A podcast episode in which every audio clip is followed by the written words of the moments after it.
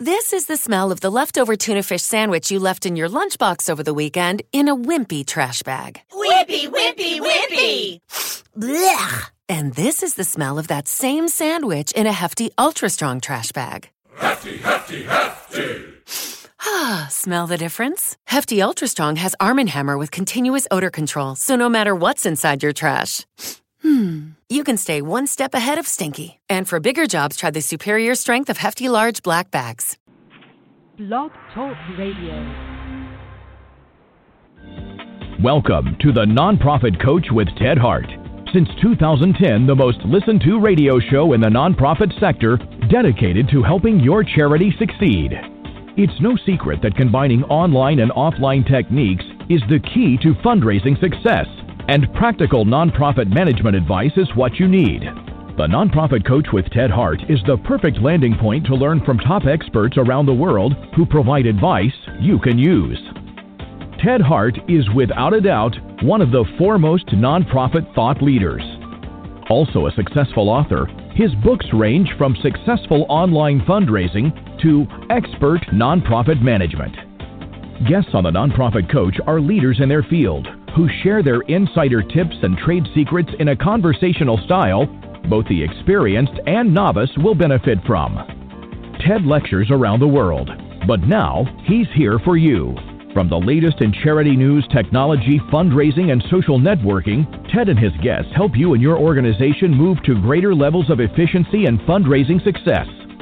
This is a live call in show. Add your voice by calling 347 324 3080. After the show, you can find all our podcasts at tedhart.com. Click on the radio links. Don't forget to dial 347 324 3080. Now, welcome the host of the Nonprofit Coach, Ted Hart. And welcome here to the latest edition of the Nonprofit Coach. Um, our topic today is Zen and the art of fundraising. Uh, when we get to our page two expert, uh, as the announcer mentioned, this is a call-in show, so please call in with your questions. Uh, you can call 347-324-3080.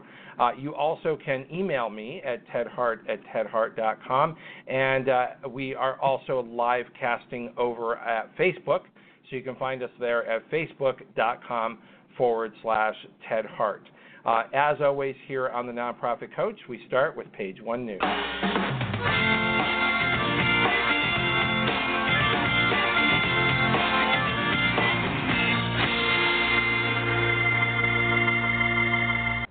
And first up here on page one news, Ashley Gatewood is joining us. Uh, Ashley is the communications and marketing manager over at CFRE International. Uh, and uh, Ashley, welcome here to the Nonprofit Coach. Hi, Ted. Thanks for having me. Great to have you back here on the show. Please bring us up to date on everything CFRE.org. Sure.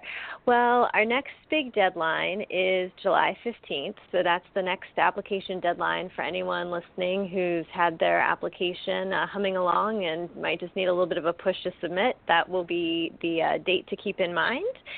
Then that will be for the July 15th to September 15th testing window. You can get in for that. CFRE also recently had our first webinar which was the CFRE application process step by step.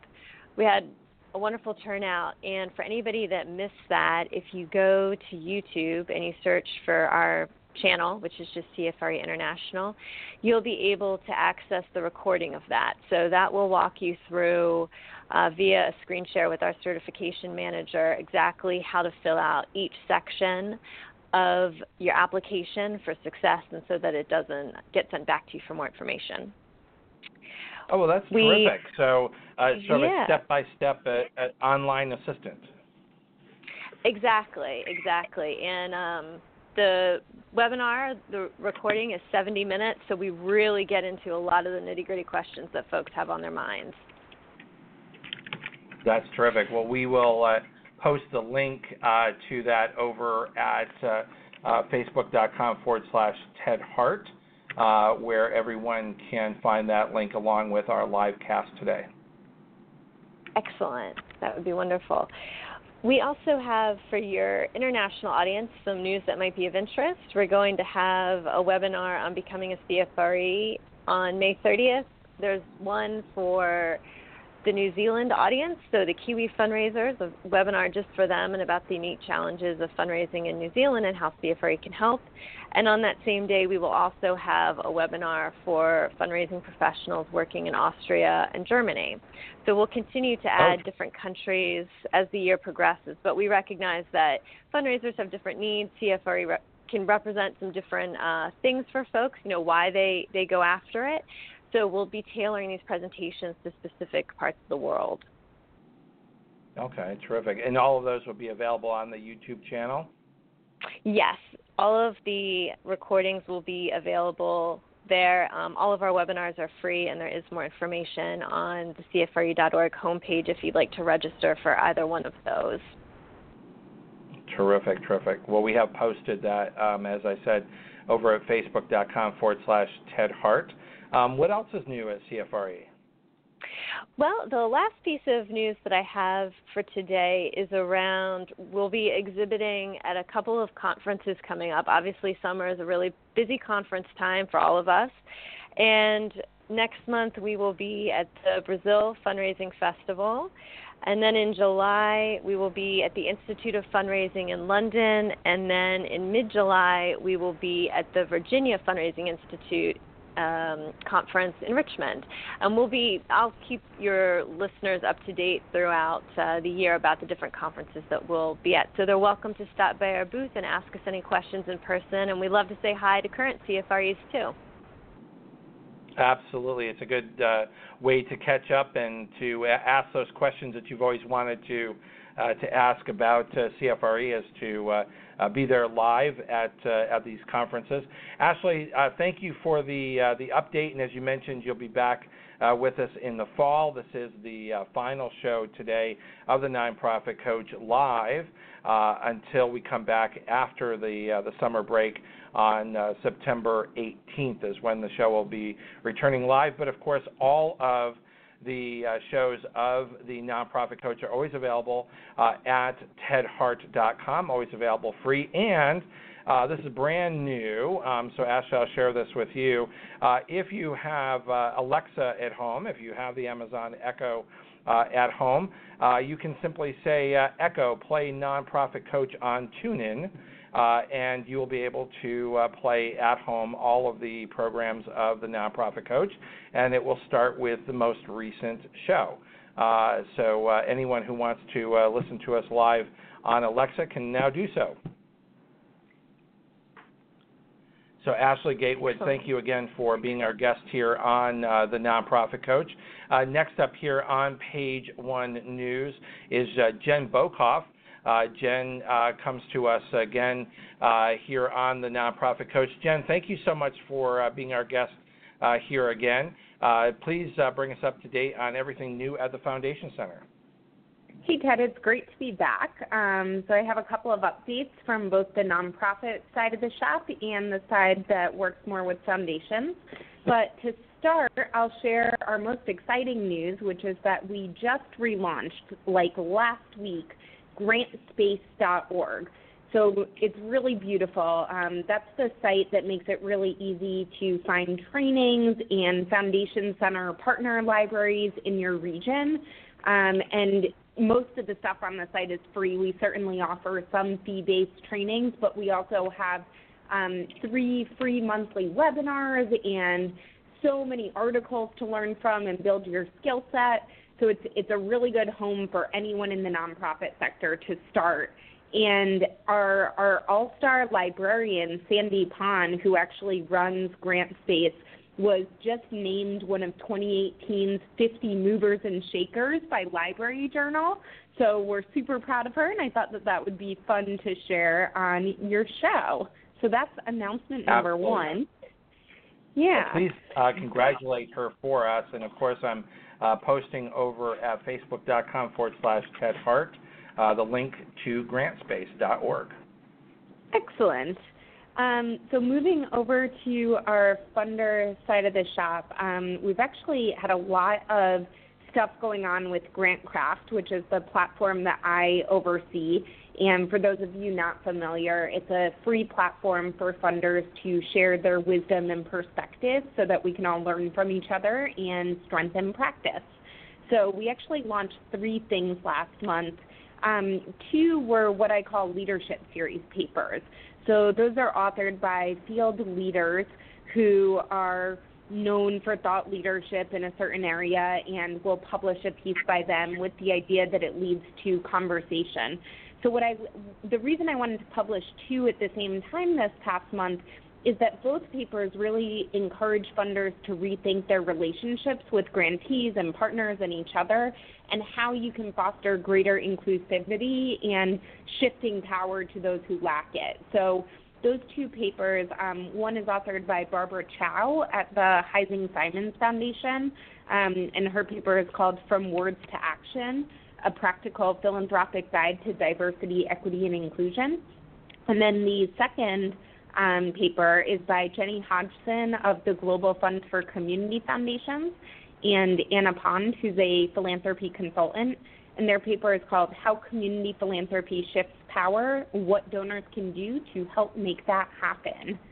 Um, so, those were the two leadership series papers. And then we also published um, just a few weeks later a GrantCraft guide, which many of your listeners probably know as you know, the staple of what GrantCraft does. We do a lot of research over a year or even more, and then you know, synthesize learning and put it out as really like a staple of knowledge for the field. And so this guide is called Open for Good Knowledge Sharing to Strengthen Grant Making, and it explores how funders can open up and share their knowledge with the rest of the sector. And there's a particular focus in this guide on evaluative knowledge because so often that's what funders say they want to know, but so rarely are they actually sharing it. So there's quite a disconnect there, and it plays into um, our broader Open for Good campaign that we launched last year.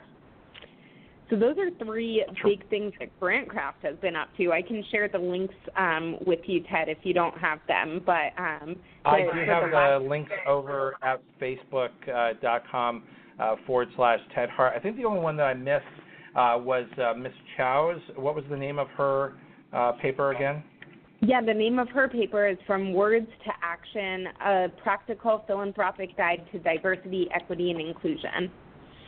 Um, and you can find all of those papers on the GrantCraft homepage as well, which is just grantcraft.org.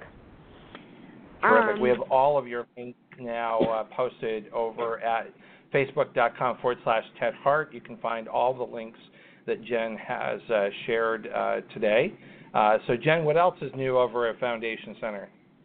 Let's see. I will share two more quick things. Um, one is that earlier this year, we launched our first ever um, five year trend analysis on human rights funding. And so this has been a long time coming. We've worked with the Human Rights Funders Network um, since 2010 to begin tracking who's funding what and where in human rights. Mm-hmm. And we've published that data on an annual basis, but never have we had um, this set until now to be able to look back, you know, for five years and actually draw conclusions. And there's some really interesting stuff that we learned. Um, maybe the top finding that would be interesting to your listeners is that um, we saw a 45% increase in funding between um, 2011 and 2015, which was from 1.4 billion to more than 2 billion. So that's a pretty significant shift. And when you actually drill into the data, um, which we do in our analysis, it's pretty interesting how that's happening and where it's happening. Um, and then after we launched that research, we also um, partnered on a blog series with the Human Rights Funders Network. So that's really interesting to read. And I know for me, it sparked um, a lot of excitement, but also some drive to push us in the areas where we haven't excelled, like funding people with disabilities. So I would encourage anyone, whether you're a funder or someone working in the human rights space, you know, to take a look at that data and think about what you can okay. learn from it. And um, what I um, posted uh, over yep. on uh, Facebook.com uh, forward slash uh, Ted Hart is the link to the entire human rights issues area. Um, so that folks can go directly there and see, you know, all the tremendous research and the blog posts, uh, some uh, video blogs as well that you've done uh, in this area. Excellent. And then the one last thing I'll mention, um, especially for your, your, international audience, is that my colleague Lauren Bradford, who runs our global partnerships, and I will be at the European Foundation Center conference um, next week in Belgium. So if you are planning to be there and you'd like to meet up, we would love to meet up with you. So just shoot me an email or a tweet, and uh, we'll hope to bump into you there.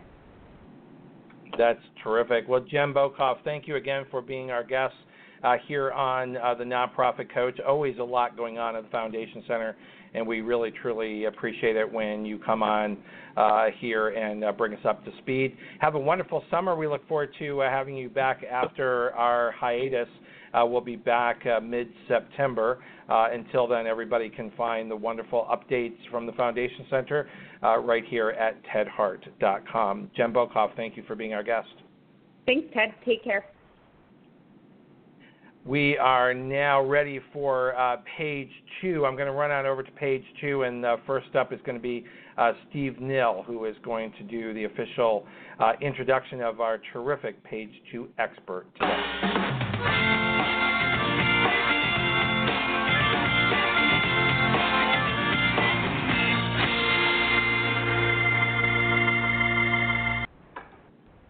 Steve Nill, of course, has been a guest here on the Nonprofit Coach many times uh, and is the founder and CEO of CharityChannel.com and Charity Channel Press. Uh, Steve Nill, thank you uh, for joining us today, and you have uh, uh, the wonderful honor of introducing uh, both our page two expert today and the fantastic book that she has written. So, Steve Nill. Ted, it's an honor to, to be on your uh, program again. Thank you, and and particularly to introduce Alexandra P. Brovey. Uh, she goes by Alex. Um, she is sort of a gift planner's gift planner. Um, she is currently and has been for pretty much a decade the senior director of gift planning at Northwell Health Foundation. Um, she heads up a, a, team that supports 23 hospitals, um, and uh, you know, she um, she she has clearly she is clearly a master in in gift planning. You know, the technical aspects. Um, uh, with her uh, background in training, she has an LLM in estate planning, of course, a law degree. She she's been a lawyer for 25 years uh, before the current her current work um, in gift planning on behalf of the hospital chain. But the most interesting thing about Alex isn't that she's technically proficient; it's that I think she she's opened up a whole new way of looking at fundraisers, that not fundraising but fundraisers, by focusing on the attributes of excellence in um, that should be that can be achieved um, by professional fundraisers if they take the time to know what they are and to you know work toward those. And so she wrote this really amazing book, um, which I fell in love with from the minute she proposed it, and of course now that it's out, I'm even more so. Called Zen and the Art of Fundraising: Eight Pillars of Success, and it's a it's a it's a little book. It's not even sure it's a hundred pages. Um, I am personally still working on the first pillar because I think what she's done is she set she set me on a course to grow as a person um, and as a fundraiser myself. And the first pillar being being in the moment. So that's something that's always been hard for me. I'm always very goal oriented, got to get stuff done and then move on to the next goal. And I very rarely stop to even enjoy the goal achievement, much less the process. So I've been working on enjoying the process thanks to Alex and her little book, Zen and the Art of Fundraising. So, um, and as if all that's not enough, she is a uh, she's earned a black belt in Shotokan karate, so um, she's no she's no one to be trifled with. right. Uh, so she she's a delight from, to work with. Where Zen comes. Yeah. Uh, well, Alex is live here with us. If you want to say hello to uh, to Alex and uh, welcome here to the nonprofit coach, uh, Alex Brovey. Well, thank you. Thanks so much, Steve, for that kind introduction, and thank you, Ted. I'm I'm honored to be on today. Hello, everyone. Hello. Uh, so, Steve, we're going to put you back in the green room and uh, enjoy our time here uh, with uh, our page two expert. Now, Alex, I just want to uh, start off, if, if you don't mind, because of course the whole concept of Zen uh, is something that I think a lot of people have heard of. as Steve just mentioned, whether or not we can actually live that. but you start your book off with a Zen proverb. So I'm going to ask you to start off by uh, helping us understand. Knowledge is learning something every day. Wisdom is letting go of something each day. Zen proverb. Uh, help us understand why that proverb, why start your book that way, and how does that connect to a book that has been written primarily for and about fundraisers? Sure. So that's a big charge, but I will give it the the best try that I can. So I, as you'll you'll notice if you've leafed through the book or read the book, I have decided to use quotes um, throughout the book, and it's something I've done in my professional fundraising career, especially for the last 10 years, because I believe they open up a door to understanding. And so this particular quote, which is a Zen proverb, is basically a restatement of our Americanized phrase "Don't sweat the small stuff," but it but it goes okay. beyond that. So I have a donor who I met with yesterday who is turning 100 years old um, early next month in about two and a half weeks.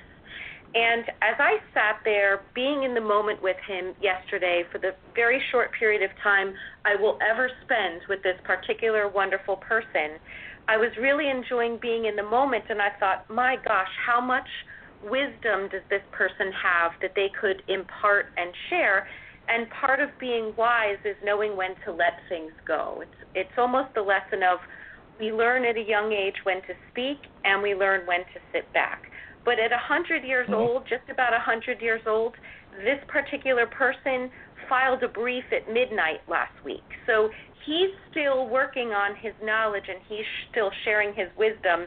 And if I can't look up to this person and say, boy, do I have a long way to go, I don't know who else to look up to. Well, that is certainly uh, uh, good wisdom um, and ties in nicely to this this concept of Zen. Um, I have to ask you about your black belt. Um, so, uh, how did you come to want to pursue that? That's an amazing accomplishment for anyone. Um, and how does that make you a better fundraiser? Oh, so that's an interesting question. So, you know, we probably all individually have bucket lists of things that we want to do. And in my 30s, I decided that I'd like to try to get a, a black belt in some type of, whether it was karate or there are a number of martial arts and I wanted to do it because I, it would be it, it would offer numerous positive things. Not only would I be physically active, but you're also mentally active. You you learn how to think. You learn how to react without thinking. It's something your body just picks up over time. Um, and I learned a couple of words of Japanese here and there. I'm, I'm nowhere near fluent. I just know a couple of commands in Japanese. And I realized like studying anything, I don't think most fundraisers ever necessarily, at least at my age, set out to be fundraisers. So we never really studied to be fundraisers. And as I started to grow, as I went from white belt through the belts over a course of 11 or so years to earning that provisional black belt and testing at that point in time, I realized, gee whiz, life is like this.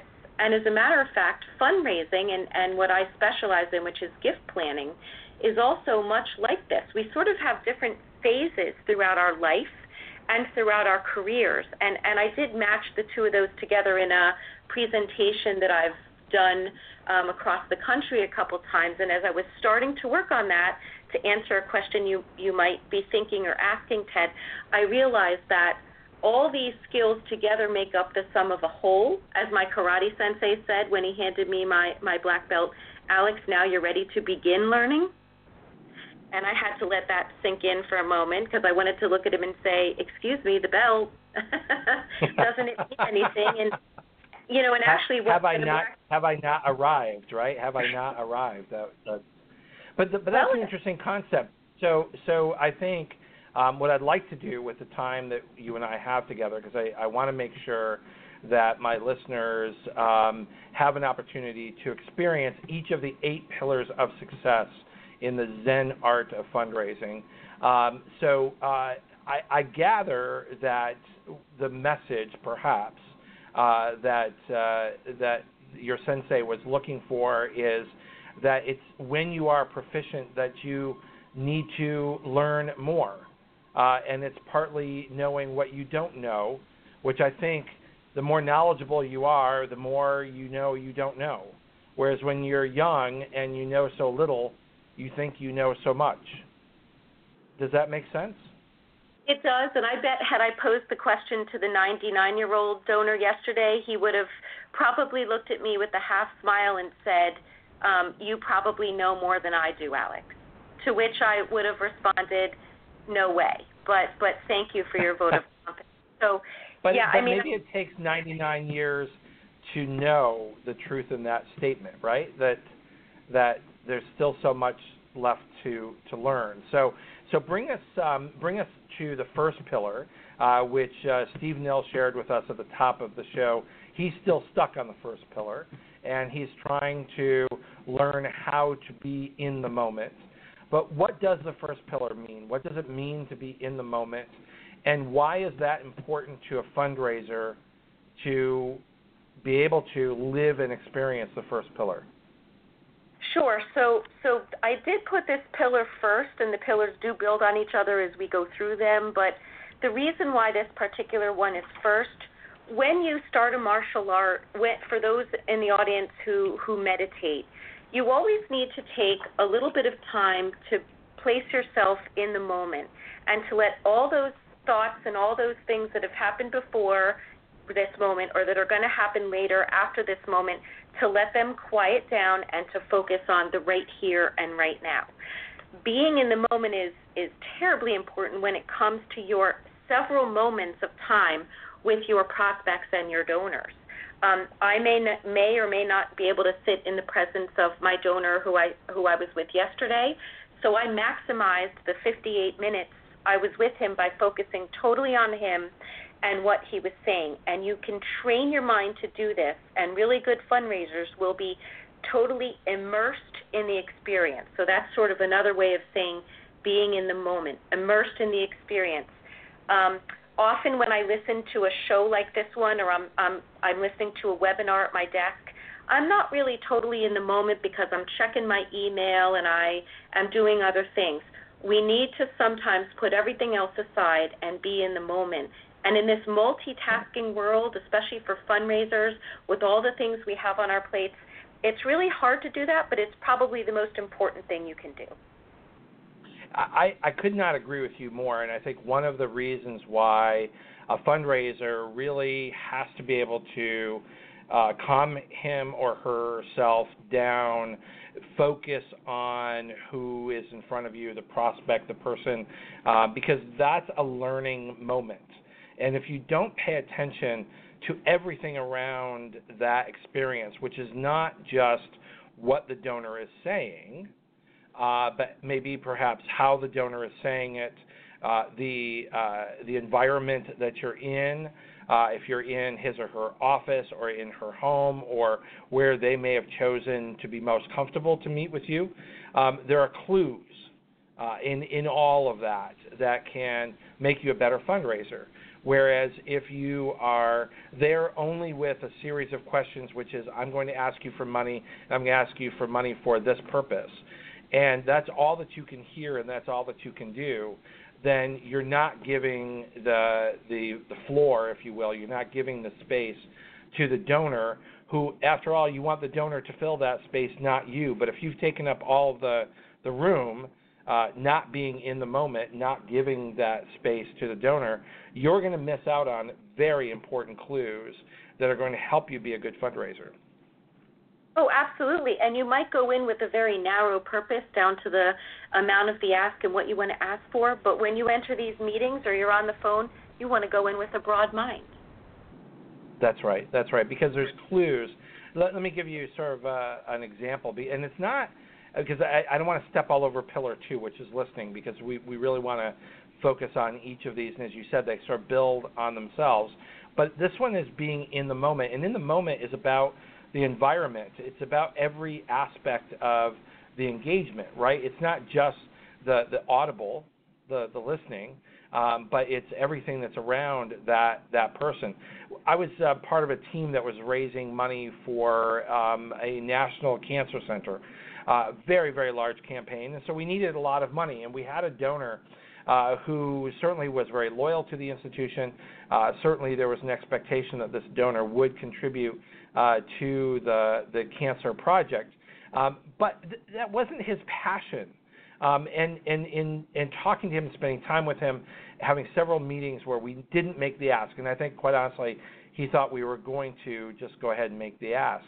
Um, but in listening to him, one of the things that I very clearly heard is that first of all, um, his mother was very influential in his life. His mother had passed, um, and but but still had a very prominent place uh, in his life. And her, her passion, uh, oddly uh, was music. And what I was able to learn and put together is that what would become passionate for this donor was not necessarily was not supporting the cancer center, which would have been done out of loyalty and, and respect for the institution, but a larger gift was to be had, a more passionate support was to be had for endowing the music uh, therapy program in his mother's name and that took being in the moment um, because the picture of the mom led to a, a discussion about how important the mother was and the passionate way that that was presented. And it wasn't just about the audible or what was being said or my agenda. It was being in the moment with that donor. Is that what you're talking about? Yes, and that's and that's a perfect example because it does go into the the second pillar, but Zen Master Thich Nhat Hanh probably summarized your example very succinctly when he said, The most precious gift we can offer anyone is our attention. And you gave mm-hmm. that gift. We always think we're getting gifts where we're going after gifts from our donors. We give gifts to our donors too. And one of those gifts that's is right. attention. And it sounds like that's exactly what you gave that person so he felt free to express what he really cared about so that that could come out. In other words, you had a narrow purpose but an open mind. And so you were able to go in there and find this out. And we all know that donors will give more when they give for something that they're passionate about. That's right. So take us from uh, the first pillar. We've sort of teased our audience already that the second pillar is about listening. But help me understand um, that I'm in the moment now. Okay, I've, I've moved beyond the first pillar. Um, but I'm building upon that. As you said, each of these build upon the, the, the prior pillars. So, how does listening add to being in the moment? So, when we go in with a particular focus, it, it, there have been studies done, and, and I'm not one of those particular experts, but studies done that when we have something in mind and when we're speaking, when we're conveying something or we have that monkey mind that's busy thinking of everything, then we cannot accurately listen. And so by putting yourself in the moment and really focusing your attention, your attention is all those things we spoke about before. It's not just the ears and the eyes, it's, it's sort of everything. You might smell, you might remember a meeting because of a particular smell or because of something else. You were sitting on a very soft cushion outside with the breeze blowing on your face. Don't we wish we all had those donor meetings? Um, but so listening becomes one of those very important things that we can do once we're in the moment. And it is only through listening that we can connect the donor to our mission and to be able to really focus on the gift. Mm-hmm, mm-hmm. Yeah, and, and one of the, the ways, and, and, and this is a, maybe a little bit more than tongue in cheek, that I've I've shared with particularly junior fundraisers uh, who, you know, of course, are nervous. They they know they need to actually make the ask, so they sort of, you know, get the ask out there. Um, is how you can learn to teach yourself to listen is after you've made the ask, the first one to speak has to make the gift. Yeah, that's that's a pretty good one. You know, it it's probably easier. I I have the privilege of working with people who tend to be on the older side because I do focus on gift planning. And it, it's mm-hmm. interesting mm-hmm. how I've been able to learn from from those donors and prospective donors because their sense of timing and their timing in answering questions. Older people don't have a problem pausing. They don't have to fill every pause with the word um and they can simply think, or they'll say, Give me a moment to think about that.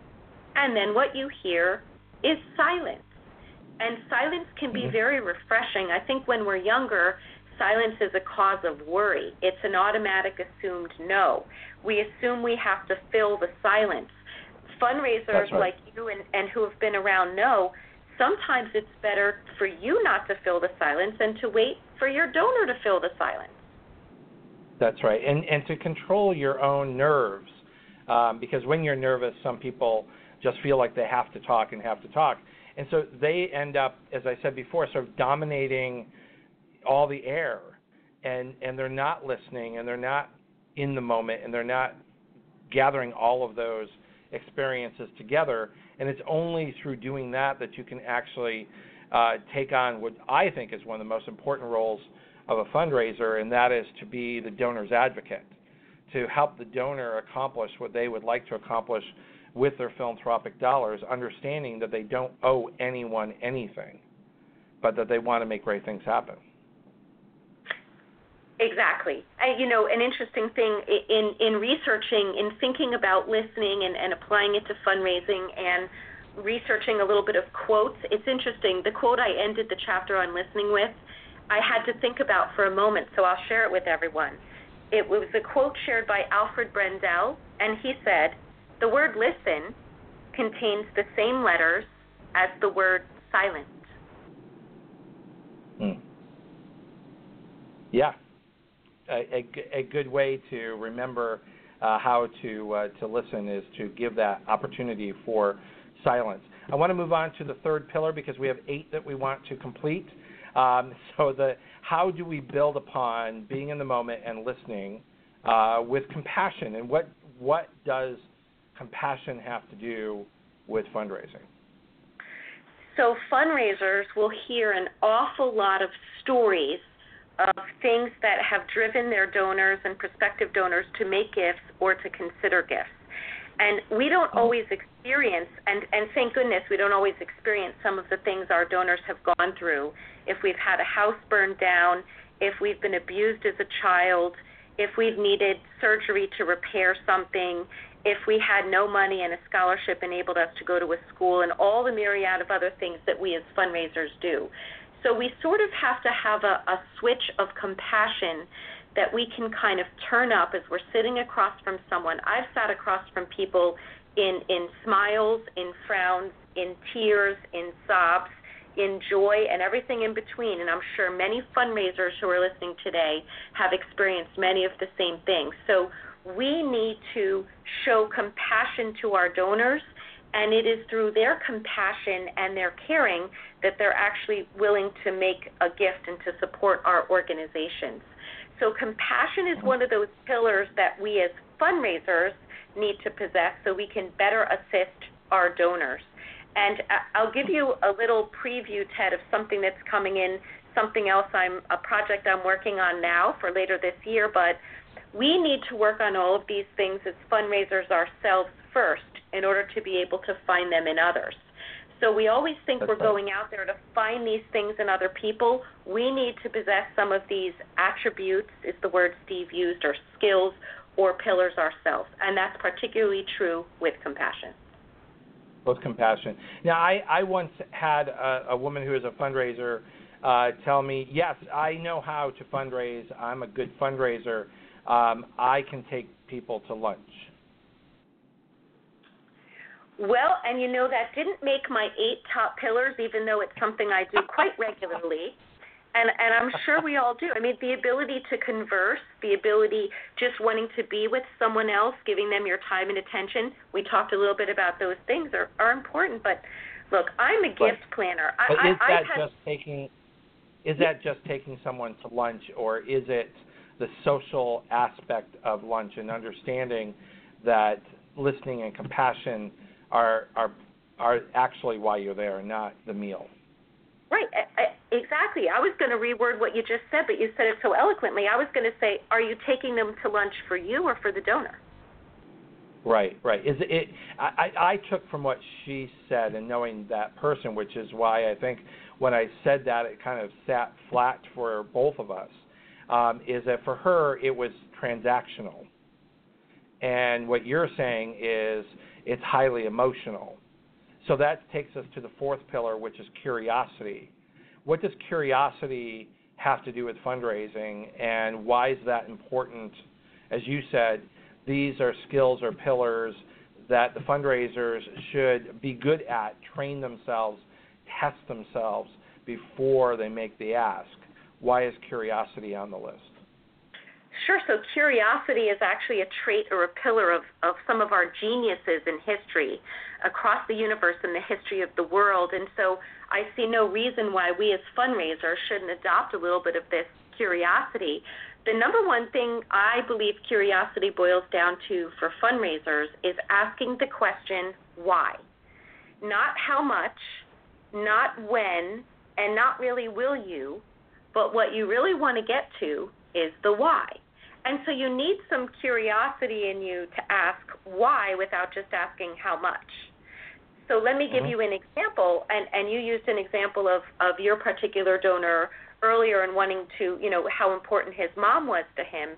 You know, I love to ask the question why at all times throughout the relationship.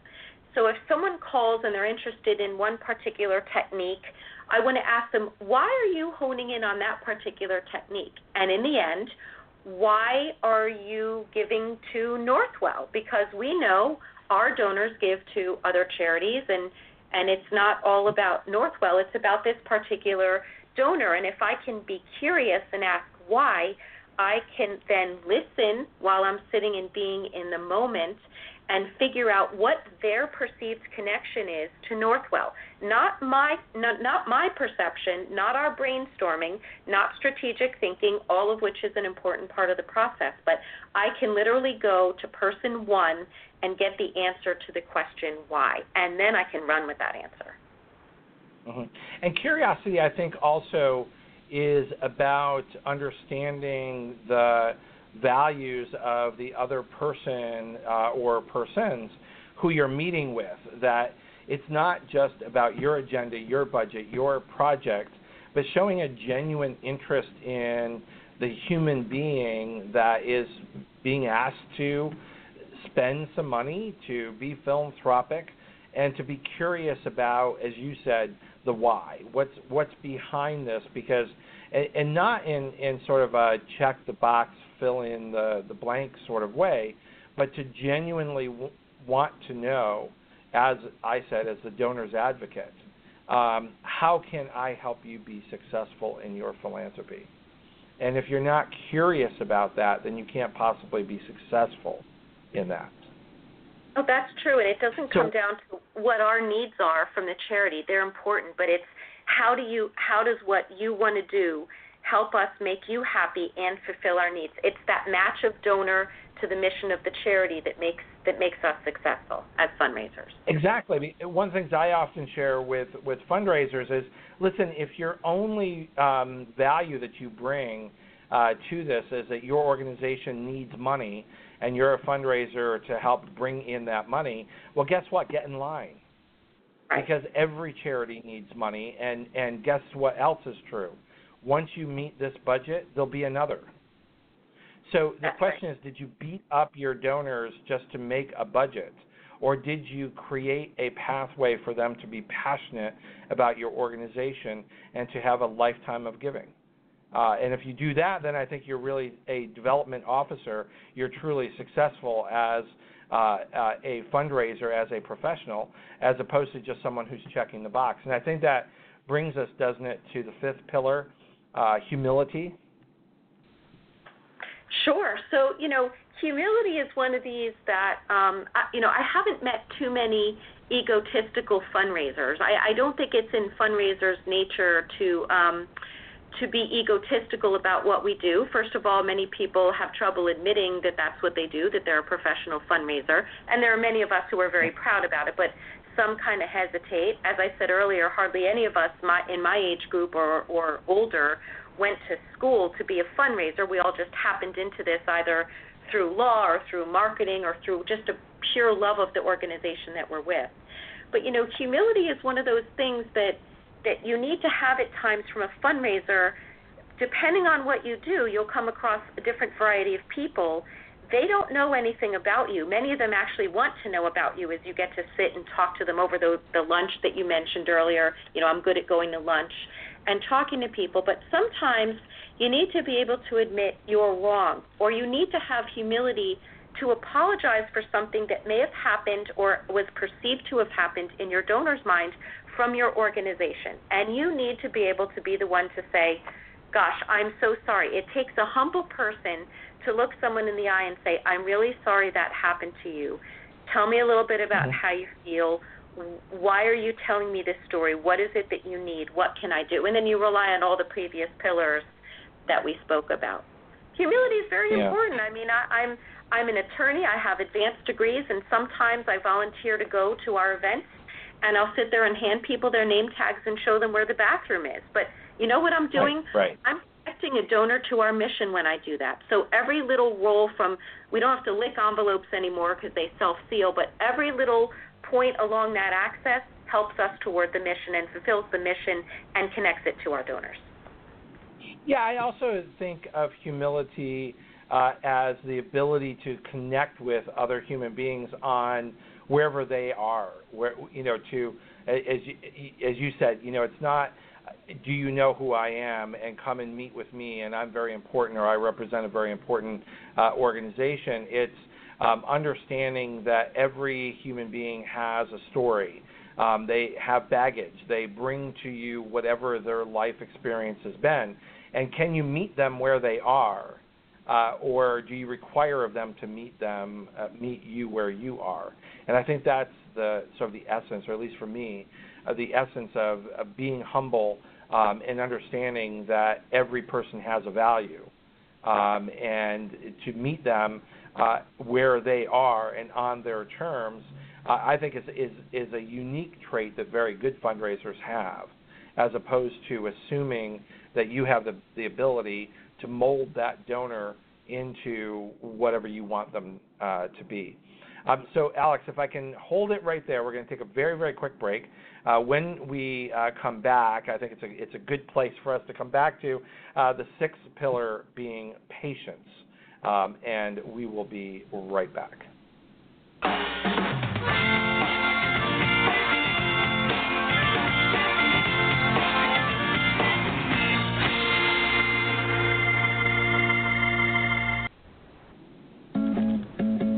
life gets busy. Wouldn't it be nice to have a central place where you could save what's on your mind? With Google Keep, you can stay on top of your world by quickly and easily organizing everything you want to remember. No matter where you are. Finalize door list for Thursday's gig. So when you find inspiration, you can file away your ideas and Google Keep stores them safely across all your devices. And when the time comes, you'll have everything covered. Save what's on your mind. Google Keep. Remember, our podcasts and archives are always available 24 hours a day at tedhart.com. Click on radio links. If you're listening live today, the phone lines are open. Call in and ask a question by dialing 347 324 3080. Now, back to the Nonprofit Coach with Ted Hart. And we are back here live with Alex Brovey, the uh, author of Zen and the Art of Fundraising Eight Pillars uh, for Success. And uh, we are uh, up to pillar number six that is patience. Um, I, I'm not sure I have to ask why you need to be patient in fundraising, but tell us how it fits within uh, the Zen and the art of fundraising. Sure. So one one of the key attributes of people who follow Zen Buddhism and people that we might look at and and spend some time in their presence and feel like, yeah, I really get that good, calm, quiet Zen feeling from them, um, is is caring. Normally, people are very caring when they have that Zen attitude, or the perception is you can have any conversation with this person. You want to be the type of fundraiser that other people want to continue to meet with, that they want to enjoy speaking with, they feel like they're being listened to. When I actually looked up the definition of each of these pillars because I wanted to see what Merriam Webster and other dictionaries said, one of the definitions of patience that was very interesting was caring. Quiet, steady perseverance, even tempered care. So the traditional definition of why we need to be patient applies, of course. We don't always pick up the phone, call a donor out of the blue, ask for a seven figure gift, and get a yes. Every once in a while, we have to wait, or it takes a couple more steps than simply doing that. But the reason why we're patient is because we care.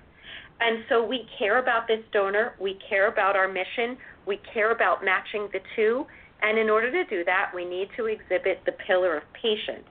We don't have that much time left, so I'm not going to get into stories, but gift planners in particular wait an awful long time for gifts from people, some of which don't come until after they pass away. So it is a very important pillar. Well, and, and I think patience is also uh, sort of divides professionals versus novices in fundraising because uh, most fundraisers right now, if they needed twenty-five or fifty thousand dollars, they probably know who they could call. They have loyal donors. They could get that money. But it doesn't mean that they can just go and get that money. But being patient, taking their time, building the case, uh, building the relationship, showing humility, patience, and, and listening and curiosity in who that person is um, often will lead to a much larger gift, an estate gift. Uh, but it took that patience to not sort of rush uh, through the gate and grab the check, um, but to to actually know and have the the professional guidance within yourself to say, let's wait. This needs a little bit more time. There are more answers that need to be uh, provided um, that often spells the difference between a truly um, monumental gift and one that was just asked for too quickly. Um, so um, you're right. We're running out of time. Uh, we have about eight minutes left. So help me um, round out the seventh pillar being a sense of humor uh, and the eighth pillar being a mentor. Can you sort of divine those two and then wrap this back up to how do these eight pillars add up to being truly Zen in fundraising? Sure. So, you know, I think one thing we all have in common as human beings, both fundraisers and donors alike, is that we like a good story. And uh, sometimes those stories have humility or they're a little bit self-deprecating. Um, I was sitting with a, a couple, a husband and wife, and both of them happened to have had knee replacements recently. And they said to me, "Gee, you know, I, I just you, you can't imagine the pain, or you, you know, you can't imagine what you go through for the first few days. And but now I'm so grateful I went through it because now we can get back into being ourselves and being healthy." And I was able to look them both in the eye and decided to share a little bit about myself and say, actually, I've had two knee surgeries and I'm on the path to what you went through. So I've hobbled the same path that you have. And we all sort of we had that thing in common and we also had sort of it was a it was a humorous moment. Humorous moments can sometimes fill that silence if it becomes uncomfortable or if no one the donor isn't filling that silence and it's also a way to let off a little steam. So if things are getting too hot and heavy, if I'm talking about how the the, the 2018 the the new tax laws in 2018 will how it relates to a donor being able to make a five or a ten or a fifteen thousand dollar gift and how much they can deduct. You bet at some point I want to soften that a little bit and you and say something humorous in there. So I think it's part of being a good fundraiser and reading your donors and keeping the conversation flowing and, and, a good icebreaker. You know, and and humor I think makes you a little bit more human. It gives that the the donor an opportunity to uh, not uh, not feel that that uh, they're under the gun or that things, as you said, got too heavy. Um, but because you know it is serious business about changing lives uh, and and having your philanthropic dollars be impactful. Uh, but at the same time, I think giving should be fun. Um, so why would it matter if we if we've accomplished all seven pillars? I gather we haven't quite gotten our black belt in fundraising yet if we haven't been a mentor. Right. So I, I had to put being a mentor in as the final pillar because when you're a fundraiser and you started out, you had a number of mentors, whether you realized it or not, whether they used a capital M in front of their name, whether you were part of an official program at your organization or an outside organization. So the purpose of having knowledge is not to have it, it's to share it. And there is a quote that goes on to say, it is at that point that it becomes wisdom.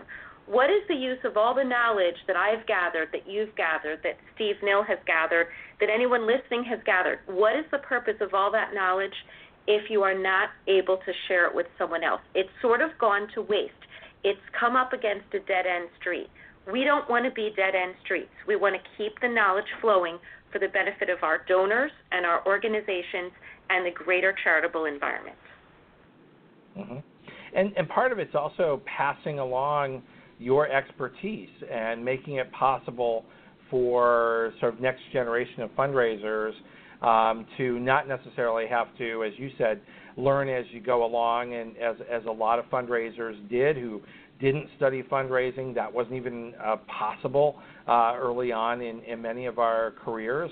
Um, so this is this is a a tried and true way that we pass on the skill sets. Uh, I suppose for those who have accomplished many or all of the seven pillars that precede being a mentor. Absolutely. You know, and it, it's one of those signs of success when you can even quietly share whatever knowledge you have. Look, we we have this phrase in the fundraising world called best practices. Um, best practices became that way because someone realized what they were, codified them, and then did the last final thing, which is shared them with others. And that's the definition sure. of mentoring, and that's what makes us all better. Yeah, and as I as I often say, there's very little in fundraising. It's still all about relationships. It can be digital, it can be on paper, it can be in person, it can be whatever, uh, but it's still a people-to-people business. Uh, it's about relationships and how people connect with each other. And I think you've uh, written a terrific book, and I thank you so much uh, for sharing your expertise and bringing that into this concept of Zen, these eight pillars that I think are just a very thoughtful way uh, for those who want to take fundraising seriously, which means they want to take donors uh, and important works, philanthropic works, seriously. This is a way to organize your mind. This is a way to find some Zen and to be more successful. So, uh, Alex uh, Brovey, before we uh, depart here, can you please make sure that my listeners know how they can reach you? Um, sure. So probably, I mean, anyone can Google anyone. I'm on LinkedIn. I'm on Facebook. Um, my email at Northwell is my first initial last name, A B R O V E Y at Northwell dot edu. Northwell is in the greater New York metropolitan area. And I would look forward to continuing the discussion through LinkedIn or, or any other way. And thank you very much, Ted, for, for hosting me. It's been my pleasure. Absolutely. Well, you've shared a lot of wisdom with us today. Uh, you clearly have earned your black belt in fundraising, and we appreciate you uh, bringing all that experience into uh, this new book. And of course, we've posted the link uh, to purchase this book on Amazon at uh, facebook.com forward slash Ted Hart, and that's our show. So, again, Alex Brovey, thank you so much for being our guest here today on The Nonprofit Coach. Thank you, Ted. You've been listening to the Nonprofit Coach Radio Show with Ted Hart. Tell all your friends to check out our production schedule and download our iPod and iPad friendly podcast at tedhart.com. Thanks for listening to the Nonprofit Coach. This is the smell of the leftover tuna fish sandwich you left in your lunchbox over the weekend in a wimpy trash bag. Wimpy, wimpy, wimpy! Blech! And this is the smell of that same sandwich in a hefty, ultra strong trash bag. Hefty, hefty, hefty! Ah, smell the difference? Hefty Ultra Strong has Arm & Hammer with continuous odor control, so no matter what's inside your trash, Hmm. You can stay one step ahead of Stinky. And for bigger jobs, try the superior strength of hefty, large black bags. With Lucky Land slots, you can get lucky just about anywhere. Dearly beloved, we are gathered here today to. Has anyone seen the bride and groom? Sorry, sorry, we're here. We were getting lucky in the limo and we lost track of time. No, Lucky Land Casino, with cash prizes that add up quicker than a guest registry. In that case, I pronounce you lucky. Play for free at LuckyLandSlots.com. Daily bonuses are waiting. No purchase necessary. Void where prohibited by law. 18 plus. Terms and conditions apply. See website for details.